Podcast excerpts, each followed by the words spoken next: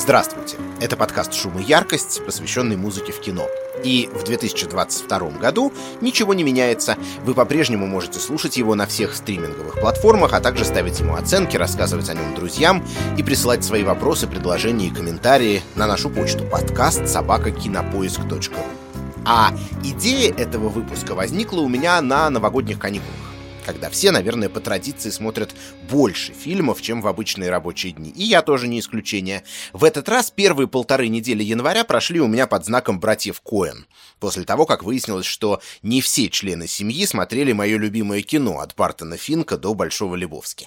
Стало понятно, что надо немедленно устранить этот пробел в их образовании. А дальше выяснилось, что и я сам знаю не всю фильмографию, да и вообще это дело затягивает. Короче, в итоге штук 8 картин американского режиссерского дуэта я либо освежил в памяти, либо посмотрел впервые.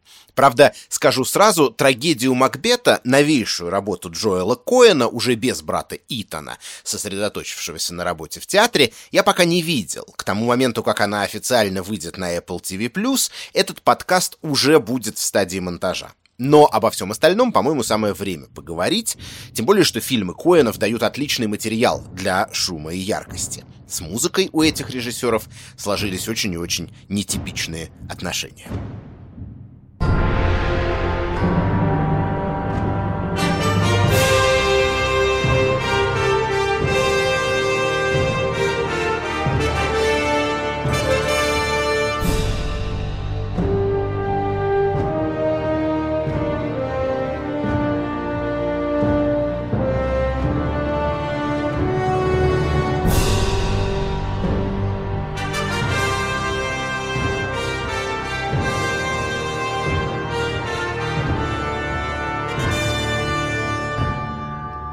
Том, как музыка используется в их кинематографе, есть что-то парадоксальное.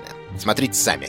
С одной стороны, братья практически всю дорогу работают в связке с одним и тем же композитором, Картером Бёрвеллом.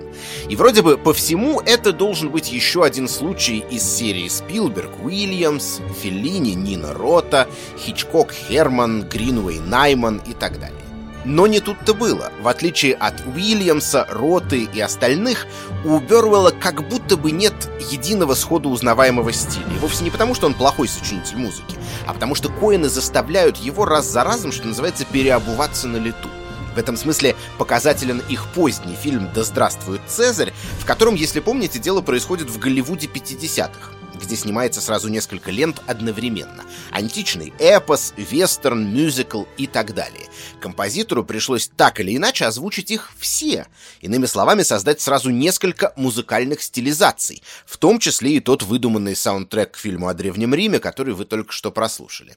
И нечто подобное с ними происходит довольно часто. Коэновский кинематограф мотает от комедии к нуару и от артхауса к мейнстриму, и музыке приходится под это подстраиваться. И еще один парадокс. В одном из самых знаменитых фильмов братьев Коэн «Старикам тут не место» вообще практически нет музыки. По согласованию с режиссерами, Беруэлл сочинил к нему всего 15 минут звуковой дорожки, которая представляет собой в сущности не более чем коллекцию шумов и шорохов, сливающихся с прочим саунд-дизайном картины.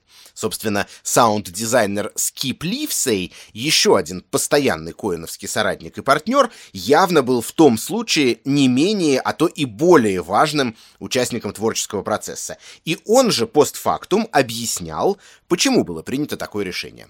Напряженные триллеры в Голливуде всегда делались с масштабным музыкальным сопровождением. А мы решили изъять эту страховочную сетку, позволяющую зрителям понять, что произойдет дальше. И в фильме сразу стало намного больше саспенса. У вас нет путеводной нити в виде саундтрека, поэтому вы автоматически выходите из зоны комфорта. Конец цитаты.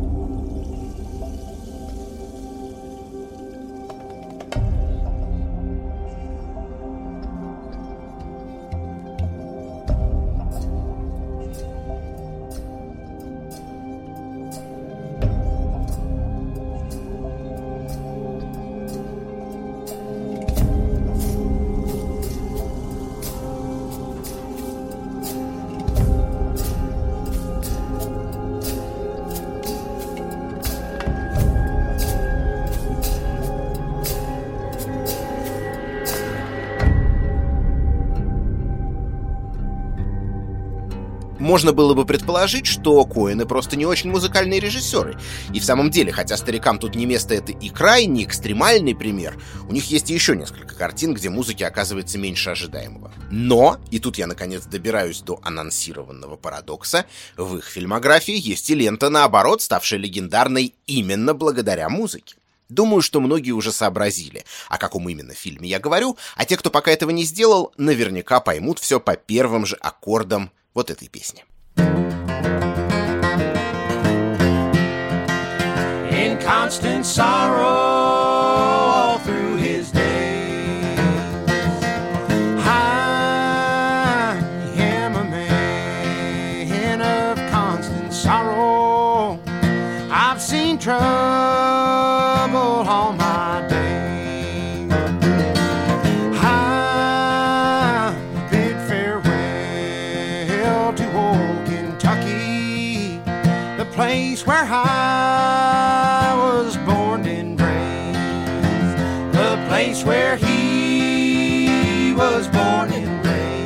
О, где же ты, брат? 2000 года криминальная комедия из времен Великой депрессии, саундтрек которой получил Грэмми и еще миллион наград, а также перезапустил несколько исполнительских карьер, и, более того, способствовал возрождению интереса к корневой музыке США.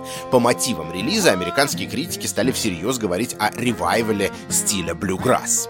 По сюжету, трое беглых каторжников во главе с героем Джорджа Клуни между делом записывают в сельской американской студии песню, которая затем, к их собственному изумлению, становится настоящим хитом. А группа Soggy Bottom Boys, как нарекли свой ансамбль сами персонажи фильма, превращается в популярный концертный аттракцион в штате Миссисипи.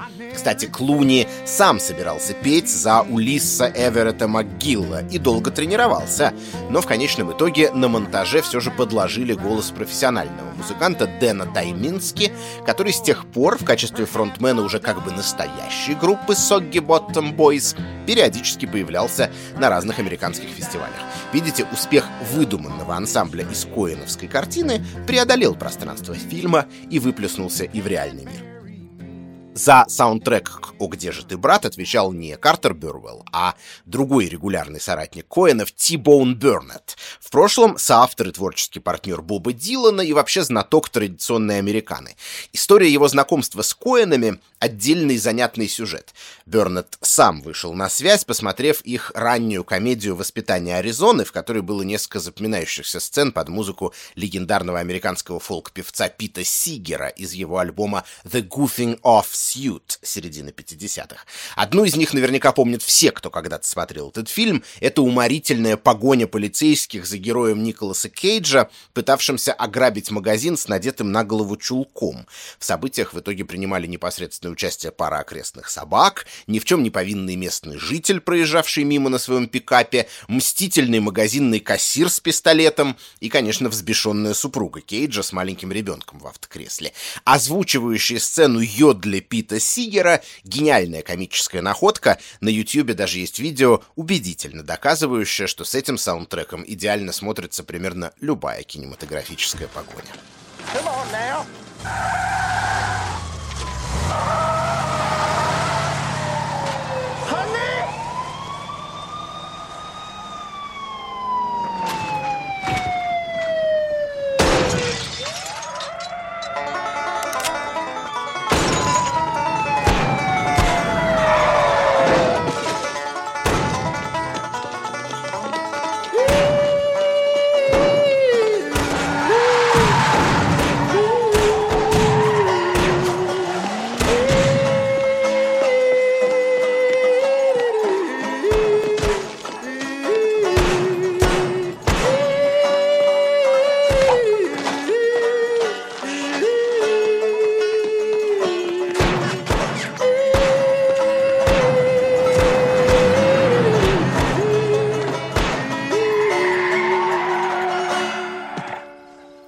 Ти-Боун Бернету так понравились музыкальные решения в фильме «Воспитание Аризоны», что он связался с Коэнами и предложил свои услуги знатока и коллекционера, если им понадобится еще что-то столь же американское по духу. И как воду глядел. Если в творчестве братьев есть что-то постоянное, так это подчеркнутая американскость, завороженность местным сеттингом и местными культурными феноменами. От крутых детективов до голливудских мюзиклов и от кантри и блюграсса до волшебника страны Оз. Коэны воспользовались опытом и знаниями Бернета сначала в Большом Лебовске, где он проходил в титрах как музыкальный архивариус. К слову, примечательное наименование, как будто бы подразумевающее, что в отличие от традиционных музыкальных директоров или супервайзеров, Ти-Боуну в своей роли предстоит не просто найти несколько подходящих песенок, а спасти от забвения целую музыкальную традицию. А потом его привлекли и к работе над фильмом «О, где же ты, брат?», саундтрек которому был тщательно отобран и записан еще до съемок. Потому что на музыке тут в значительной степени все и держится. Звуковую дорожку к картине составили по преимуществу песни того самого периода, в который происходит действие, 20-30-х годов. Более того, в первых кадрах даже звучит аутентичная запись из архивов знаменитого фольклориста-собирателя Алана Ломакса, хотя в дальнейшем большинство версий оказываются современными современными, переигранными специально для фильма в студии ныне действующими артистами. А есть, кстати говоря, еще более сложные кейсы. Например, песня «I'll Fly Away» в фильме звучит в исполнении дуэта близнецов Cossoi Sisters. Like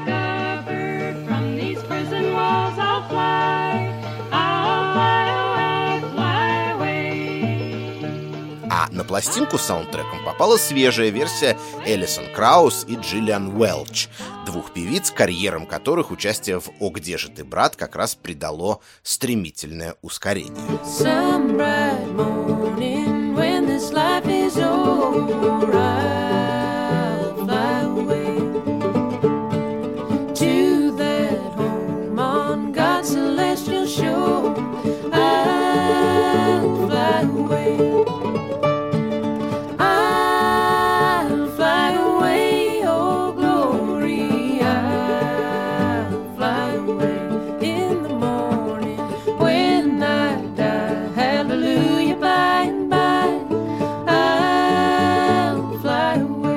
К этой композиции мы еще вернемся чуть попозже, а пока хочется сказать вот о чем. Большинство песен в фильме «Где же ты, брат?» — это не просто вставные номера.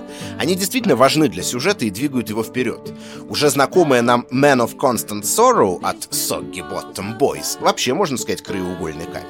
В конце концов, именно громкая слава этой композиции в конечном счете ведь и обеспечивает исполнителям губернаторское помилование но и другие отрывки по-своему значимы. Например, «Down to the river to pray», использованная в сцене крещения в реке, приводит в каком-то смысле к перерождению героев, а «Oh Death» в завораживающей акапельной версии музыканта-ветерана Ральфа Стэнли звучит в подобающей жутковатой сцене ночного сборища куклукс-клановцев, где в самом деле едва не лишается жизни Томми, чернокожий аккомпаниатор главных героев. Oh, death. Oh, death. Won't you spare me over till another year?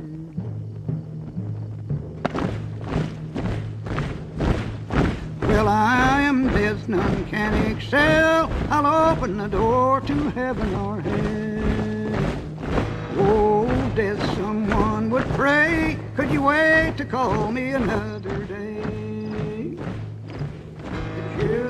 It's Tommy. They got Tommy. Oh my. Вообще, братья Коины всегда любили массовые постановочные номера. И сцена с ритмично марширующими у горящих крестов сектантами в этом смысле дальняя родственница столь же ярких фрагментов из других их картин. Например, дивертисмента плавчих синхронисток во главе со Скарлетт Йоханссон в «Да здравствуйте, Цезарь» или галлюцинации чувака в Большом Лебовске, происходящую под песню «Just Dropped In» Кенни Роджерса и группы First Edition. Кстати, тот трек, разумеется, тоже был выбран неспроста, ведь он и в оригинале описывал ЛСД-трип.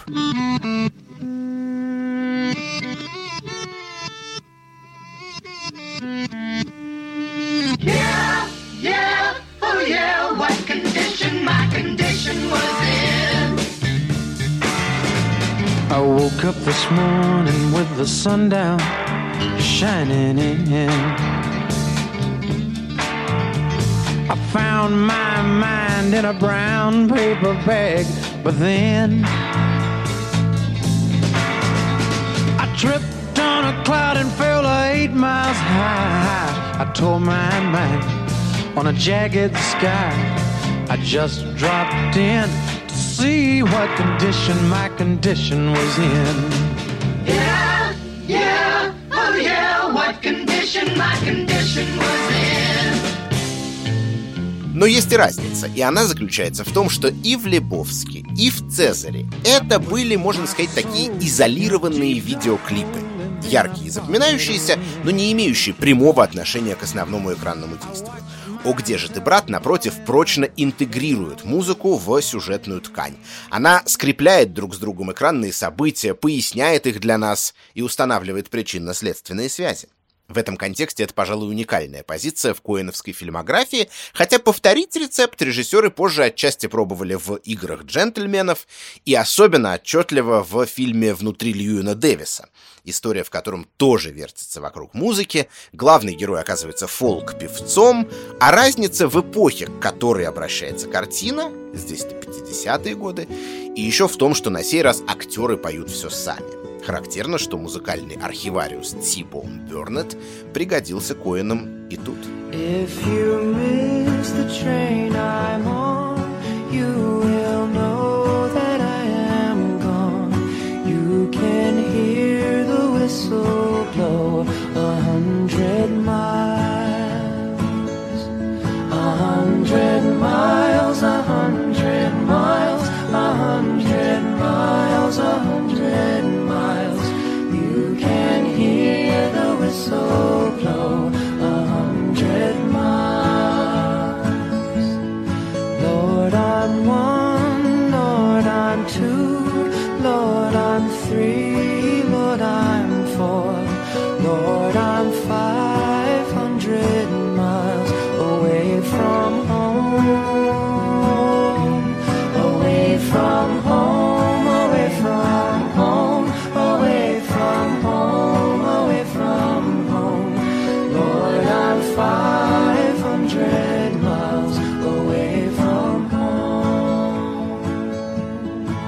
Но, возвращаясь к массовым номерам, о которых говорилось выше, о чем они недвусмысленно нам сообщают? Ну, конечно, о том, что перед нами фикция, постановка, а не, упаси Господь, какая-то реальная история.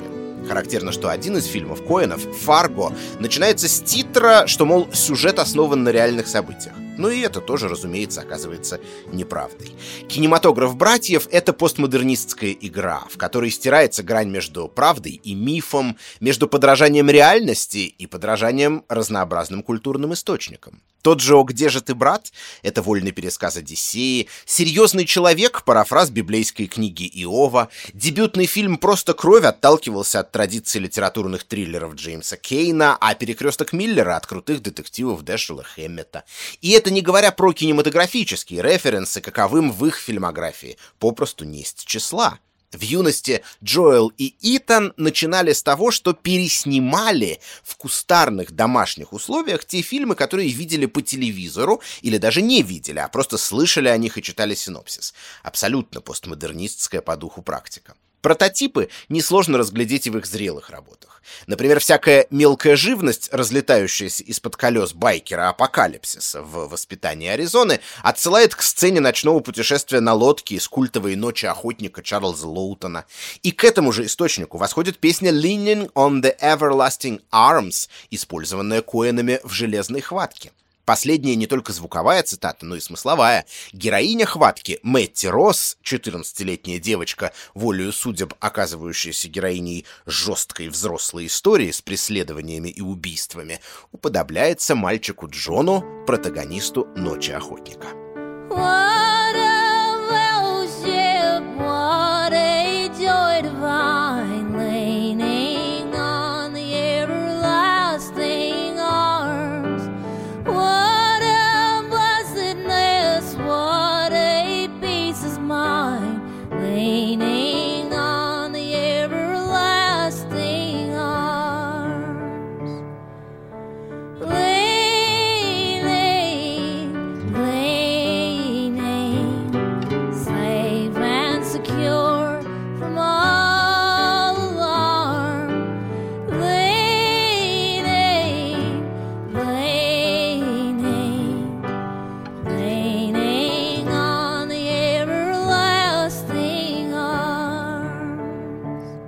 чему же в музыкальном отношении приводит коэновский постмодернизм?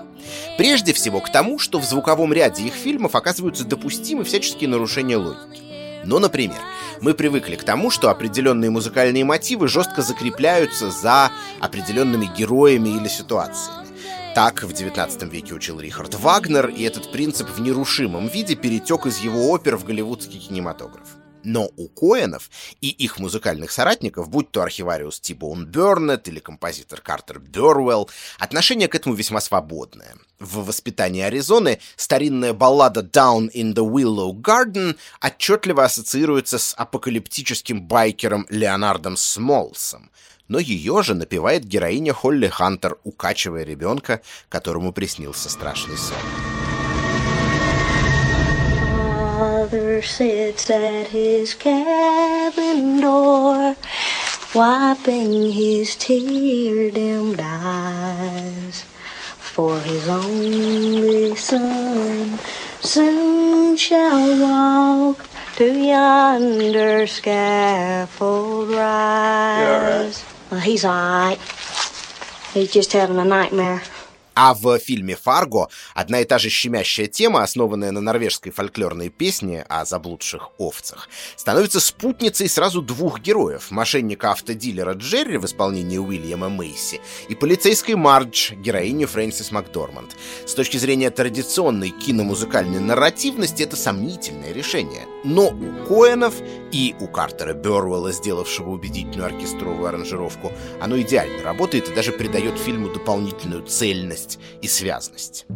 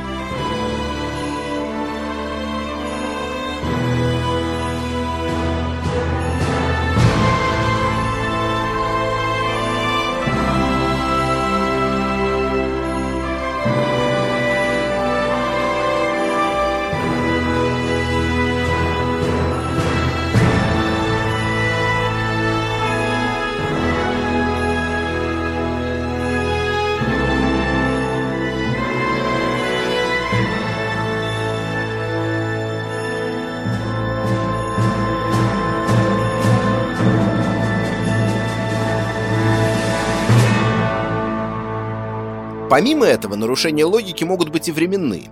Это режиссеры-реалисты должны тщательно сверять музыкальный ряд своих картин с визуальным.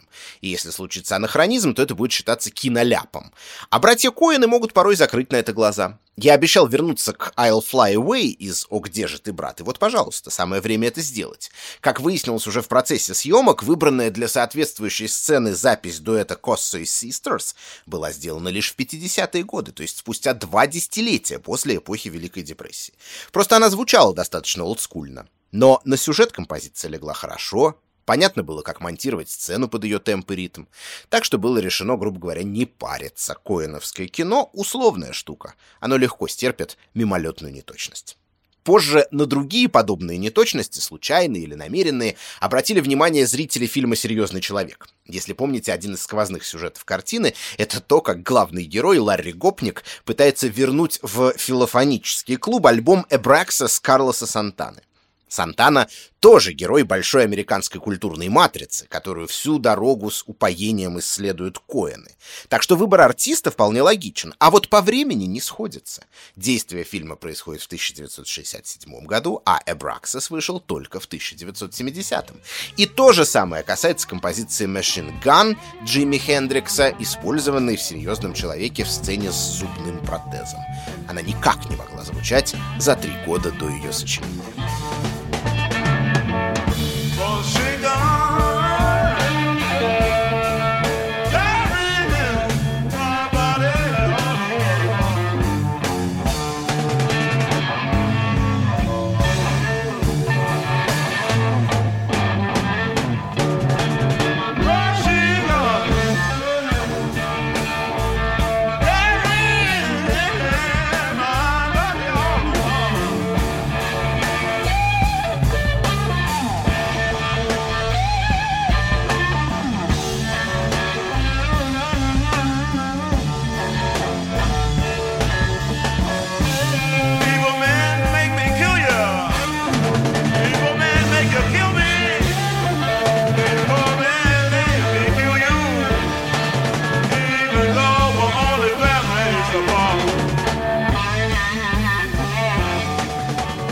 Наконец, третий образец нарушения логики в киномузыкальных решениях братьев Коэн не уникальный для них, а наоборот роднящий их с другими образцами авторского кино. Это когда саундтрек принципиально не соответствует картинке на экране по своим психологическим характеристикам. Таких примеров в их фильмах довольно много. Я приведу лишь один, но, наверное, самый яркий и известный. Речь о сцене неудавшегося покушения на мафиозного главаря Лео из фильма «Перекресток Миллера».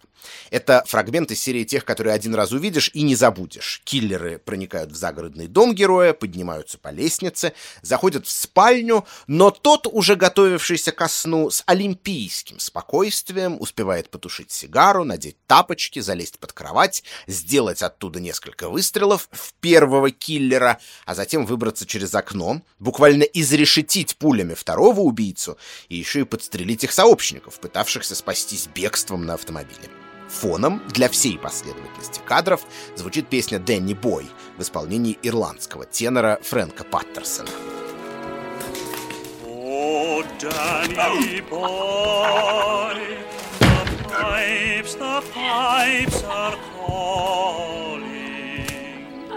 From glen to glen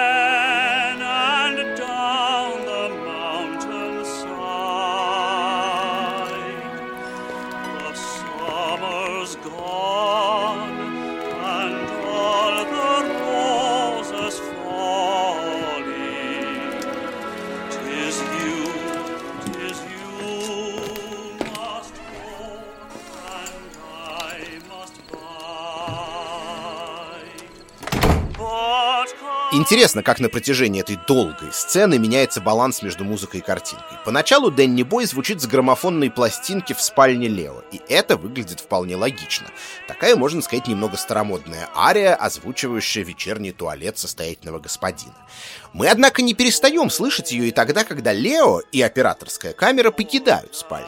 То есть теперь это уже не диегетическая музыка, более того, идущая вразрез с тем, что происходит на экране.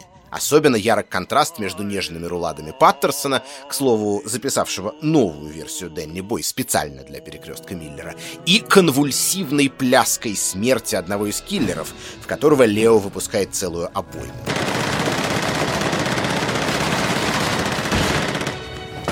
Контраст был и остается одним из самых выразительных приемов в любом искусстве, и братья Коэны здесь используют его экспрессивный потенциал на все сто процентов. Почему же для музыкального сопровождения данного фрагмента выбрана именно эта песня? Ради контраста, да, несомненно. Еще, вероятно, потому что в фильме вообще отчетливо звучит ирландская тема. В конце концов, сам Лео как раз ирландец по происхождению. И Дэнни Бой тоже основана на ирландской мелодии. Поет ее ирландский певец. Но не менее подходящий ответ на этот вопрос. Да не почему. Просто так. Вот такая идея пришла в голову авторам. И поскольку никто не сказал «нет», то эта песня и вошла в финальный вариант фильма. А уж что это может значить, да все что угодно. Коины известны тем, что никогда не комментируют собственные художественные решения или отделываются самыми общими словами. Есть, например, целые научные статьи про образ летящей на ветру шляпы из того же перекрестка Миллера, что он символизирует, к чему отсылает. Хотя, когда об этом спросили самого Итана Коэна, тот сказал, да что вы привязались, это же просто шляпа, и все. Как в старом анекдоте про доктора Фрейда. Девочка, бывают же и просто сны. И с музыкой такая же история. Вы не дождетесь ни от Коэнов, ни даже от Картера Бёрвелла, непосредственного сочинителя большинства инструментальных треков из их фильмов, никакой герменевтики. В лучшем случае их комментарии будут, наоборот, только дополнительно нас запутывать.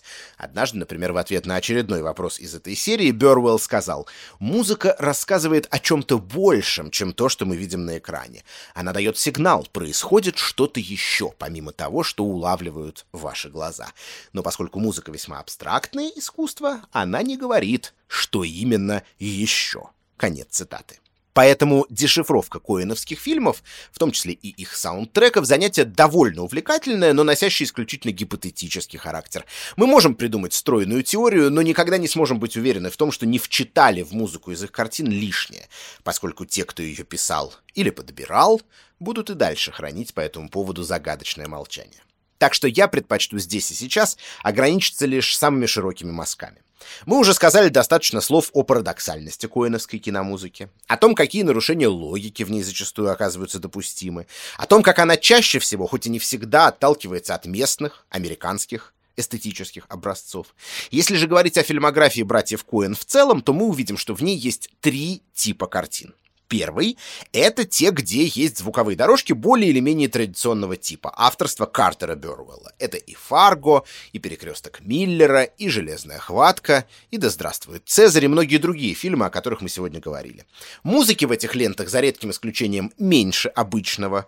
Коэны не топят экранное действие в бесконечном саундтреке, а активируют эту опцию лишь в драматургически важные моменты. Сам Бёрвелл однажды сказал, что его музыка придает большую теплоту, гуманизм и эмоциональный вес прохладному визуальному стилю и мизантропическим сюжетам братьев.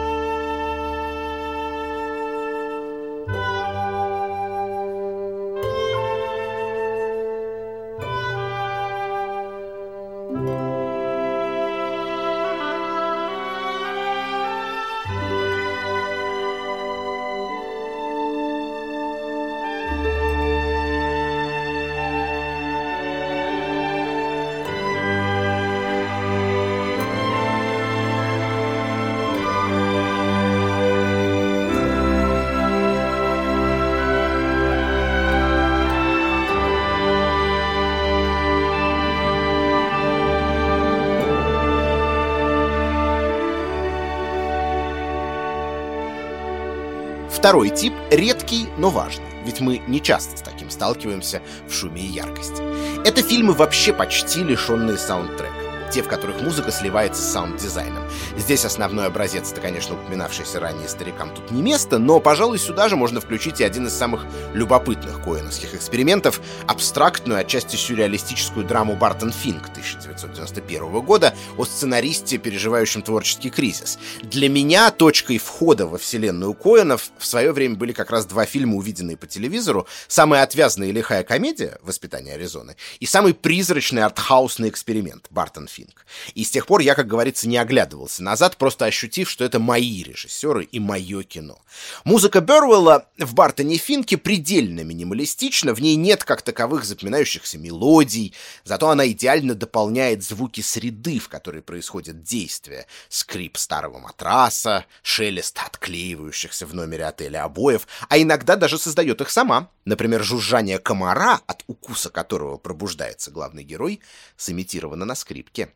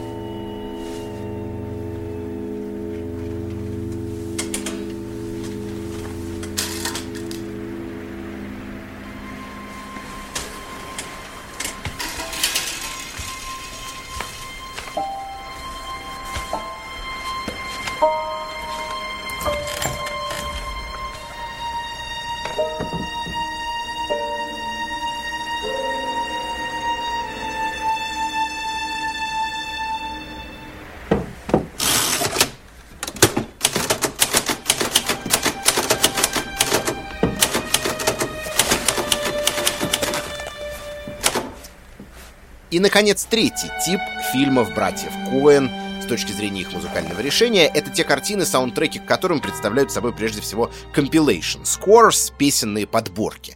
О «Где же ты, брат?» здесь самый очевидный пример, но можно назвать и Большого Лебовски, и «Внутри Льюина Дэвиса», и некоторые другие образцы. Именно для этих опытов режиссерам, как правило, требуется помощь Ти-Боун Бернетта. Впрочем, для Бёрвелла в том же Лебовском тоже нашлась работенка. Например, написать оригинальный стилизованный техно-поп-трек для группы немецких киллеров-нигилистов, который называется «Автобан», очевидная отсылка к Крафтверк и их эстетике. Кстати, одним из нигилистов, разумеется, был Фли из Red Hot Chili Peppers. Просто еще одна маленькая музыкальная сносочка.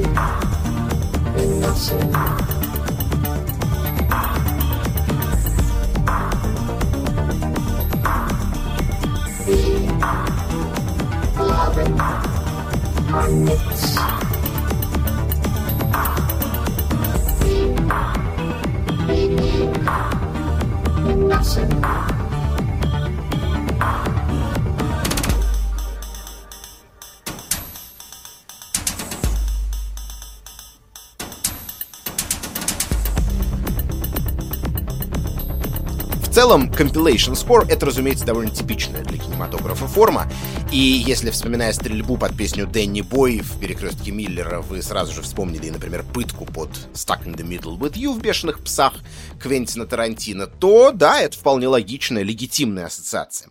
Но, впрочем, и типичные формы Коэны всегда умеют, если не выворачивать наизнанку, то, по крайней мере, препарировать как-то очень по-своему, не похоже на остальных. И как иллюстрацию к этой мысли, мне хотелось бы, вы знаете, напоследок вспомнить их самый первый, во многом недооцененный фильм «Просто кровь» 1983 года. Возможно, вы помните его концовку. Изложу ее максимально реферативно и без подробных спойлеров, потому что эту конкретную картину, возможно, видели не все. Происходит выстрел, становится понятно, что никто ничего не знал, и все абсолютно перепуталось и смешалось, и на фоне кадров с умирающим человеком начинает звучать веселая мелодия группы The Four Tops. Вот это.